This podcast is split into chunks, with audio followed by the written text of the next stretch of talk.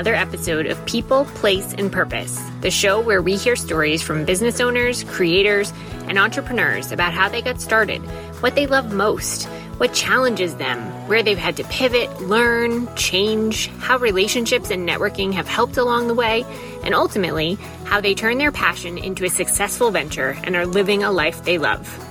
I'm your host, Kate Luczko. I love to travel, eat delicious food, and meet and get to know cool people, and I'm so glad you're here today. Let's jump in.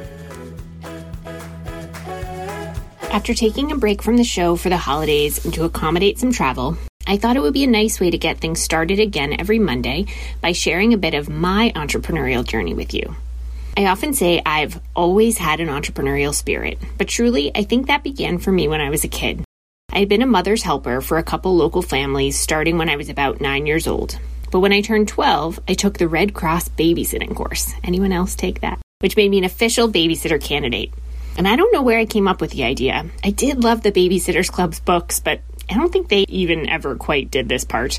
But in order to market myself to families in the small town where I grew up, I decided to make flyers. Do you remember Highlights magazine? Finding the hidden pictures was always my favorite. Anyway, I took scissors to Highlights magazine, cut out pictures of kid like things to glue onto the piece of paper, and used my crayons to make the flyer itself. I still remember that in big letters across the top, I wrote available before delving into my characteristics as a babysitter. I'm sure words like responsible, kind, loves kids, and then my name and phone number. But there was still this question of how to get these flyers into the hands of families with children. In the town where I grew up, each year they would mail out a town report. It's like a small book that documented financials for the town alongside lots of other grown up stuff that didn't appeal to me. But in the back was a list of deaths for the year, and surprise, a list of all of the births that year. So I went back through all of my mom's town reports, saw who had had children, and then using the list she had as a supervisor of the checklist in town, found their addresses. And yippee, a marketing list was created, and flyers were mailed to dozens of families. Over the years, including for a few special families still to this day, I have babysat or nannied for over 160 families. Let's pause there for just a moment because I know this sounds fake. Over 160 families. If you figure that each family has one to four children, that's hundreds and hundreds of children. I've been a full time live out nanny, a live in nanny south of Boston, a one time nanny for people coming to town for weddings, I've traveled on vacation with families to Mexico, Florida, New York City, and more. I've stayed home with kids while their parents left the country, sometimes for as long as two weeks. All through college, I worked for a variety of stay at home moms who would each have me come twice a week for a four hour block so they could run errands and schedule appointments. And they were flexible enough so that as my class schedule changed each semester, we moved around those babysitting blocks.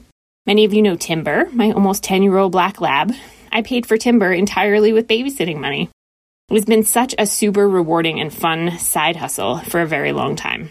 When I started with the nonprofit New Hampshire Businesses for Social Responsibility in 2009, it was a brand new role, which was a perfect fit for me and my entrepreneurial spirit to be able to chart the course for the role and for new areas for the organization. And this would not be the first time I'd find myself in a brand new to an organization role.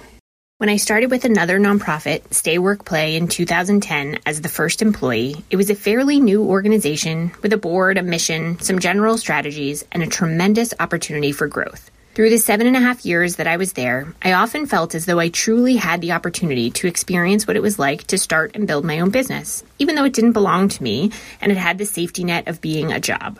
Definitely not all of the ideas over the years were mine. We had amazing board members during my tenure, volunteers. I built a tremendous network. There were so many stakeholders and outside perspectives to contribute. But for me, it was a life changing experience to be at the helm of so much newness, and I absolutely loved it. I fully embodied that organization, and for years, people very closely tied my name with the organization's name. And I will say, there's nothing like the statistics that end up on one's resume when you're there from the beginning. Mine still has numbers like growing the budget by 460%, increasing attendance at the signature annual event by 500%, net revenue for that same event by 12,700%, and more. From there, I went into another brand new role, this time at an established company. I was the director of marketing and business development for a commercial construction company. That was a slight twist from my previous role with creating something new within something already rooted. It held different challenges and opportunities, and I enjoyed the chance to try and create new avenues and new relationships for the business, as well as increased visibility for the work. While there, early in 2018, I also decided to get my real estate license.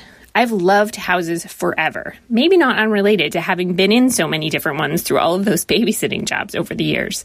I knew going in that it wouldn't be something I would ever want to do full time, but I'd love it as a side hustle. It's such a fun opportunity to coach, support, and spend time with friends, family, and friends of friends.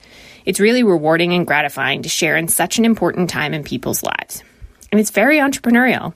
At least with the two brokerages where I've hung my license, my real estate career has been whatever I want to make it. I don't have a boss, nor someone pushing or challenging me or telling me what to do each day.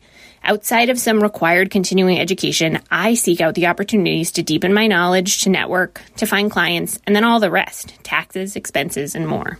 In the fall of 2018, with my love of learning and trying new things as my guide, after having practiced yoga for 15 or so years, I decided, somewhat on a whim, that I wanted to learn to teach yoga too.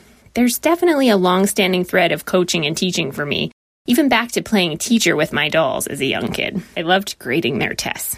So I went through an about nine month long program covering 200 hours of yoga teacher training to get certified.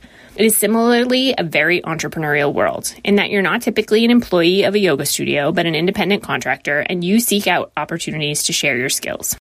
My most recent side hustle and entrepreneurial endeavor, which you all know if you've made it this far, is this podcast. It has been an absolute labor of love. After deciding to leave my most recent full time role as the president and CEO of a regional chamber of commerce in mid 2021, I hired a business coach. She and I spent a lot of time figuring out what I wanted next, how I wanted to spend my time, how I wanted my life to look, I think for many, priorities shifted during and after the height of the COVID pandemic. But for me, I think I'd probably known for a while that I was ready for some change, but hadn't yet been ready to take the leap. I wanted a chance to travel more, to experience life on a larger scale with a bigger lens, to meet new people from faraway places, to satisfy my innate curiosity. And with all of those pieces and others in mind, we brought together the lists of my strong suits, where do I excel? What do I do well or relatively effortlessly that also doesn't drain my energy and brings me joy? And here I am, talking with people about their businesses, their entrepreneurial path, their travel adventures, their favorite foods, and how they're living a life they love. I have yet to figure out how to monetize this journey, and if you have ideas, I would love to talk with you about it. But I know that it's one of the most gratifying journeys I've yet been on. I remember back when I was at Stay Work Play, I happened upon the quote by Tony Gaskins that says, if you don't build your dream, someone else will hire you to help build theirs. And it really resonated with me. I knew even back then that someday I would start something of my own. Through all of these roles, I've confirmed for myself how much I love the building and the ideating around something new, much more so than when I've been the turner arounder, if you will. I thrive in the excitement, the creation, the uncertainty, the near limitless possibilities. As much as I am an absolutely a planner in the rest of my life, somehow the freedom and potential in the entrepreneurial realm is really appealing to me. I appreciate the independence and openness that comes with doing something for yourself, something that you own and get to turn into whatever you want. I often used to tell my college students when I was teaching that my first job after college was in finance in Boston and while only there a short time, I quickly discovered that the world of this is when you arrive, this is exactly how you answer the phone, this is what time you take lunch, etc., was not the ideal one for me. I appreciate the why behind it all, but it's just not where I flourish. Of course, being an entrepreneur is also terrifying at times and really, really hard. As in my role as a young, fairly inexperienced CEO with Stay Work Play, at times it can be lonely. It's one of the things I hope to do this year via the podcast bring together entrepreneurs and those who want to better support them to create community, one of my most favorite things.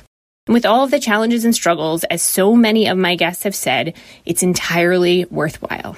If you ever want to connect offline to talk about your ideas or your struggles or anything entrepreneur related, please get in touch. I would love to do that. You can find me at hello at peopleplacepurpose.com or on Instagram at peopleplacepurpose. Thanks for listening to a bit of my story today. I appreciate the chance to share some of the journey thus far with you. Keep an eye out for more phenomenal guests headed your way soon. Thank you so much for listening to this episode of People, Place, and Purpose. Please remember to subscribe, rate, review, and leave a comment. As a new podcast, your support really means a lot. And if you know someone who might be inspired by this story, please share it with them. I would also love to engage with you directly, so please find us on Instagram at People, Place, Purpose. I'm so excited for us to continue to learn and grow and discover new things together, and I look forward to seeing you next week.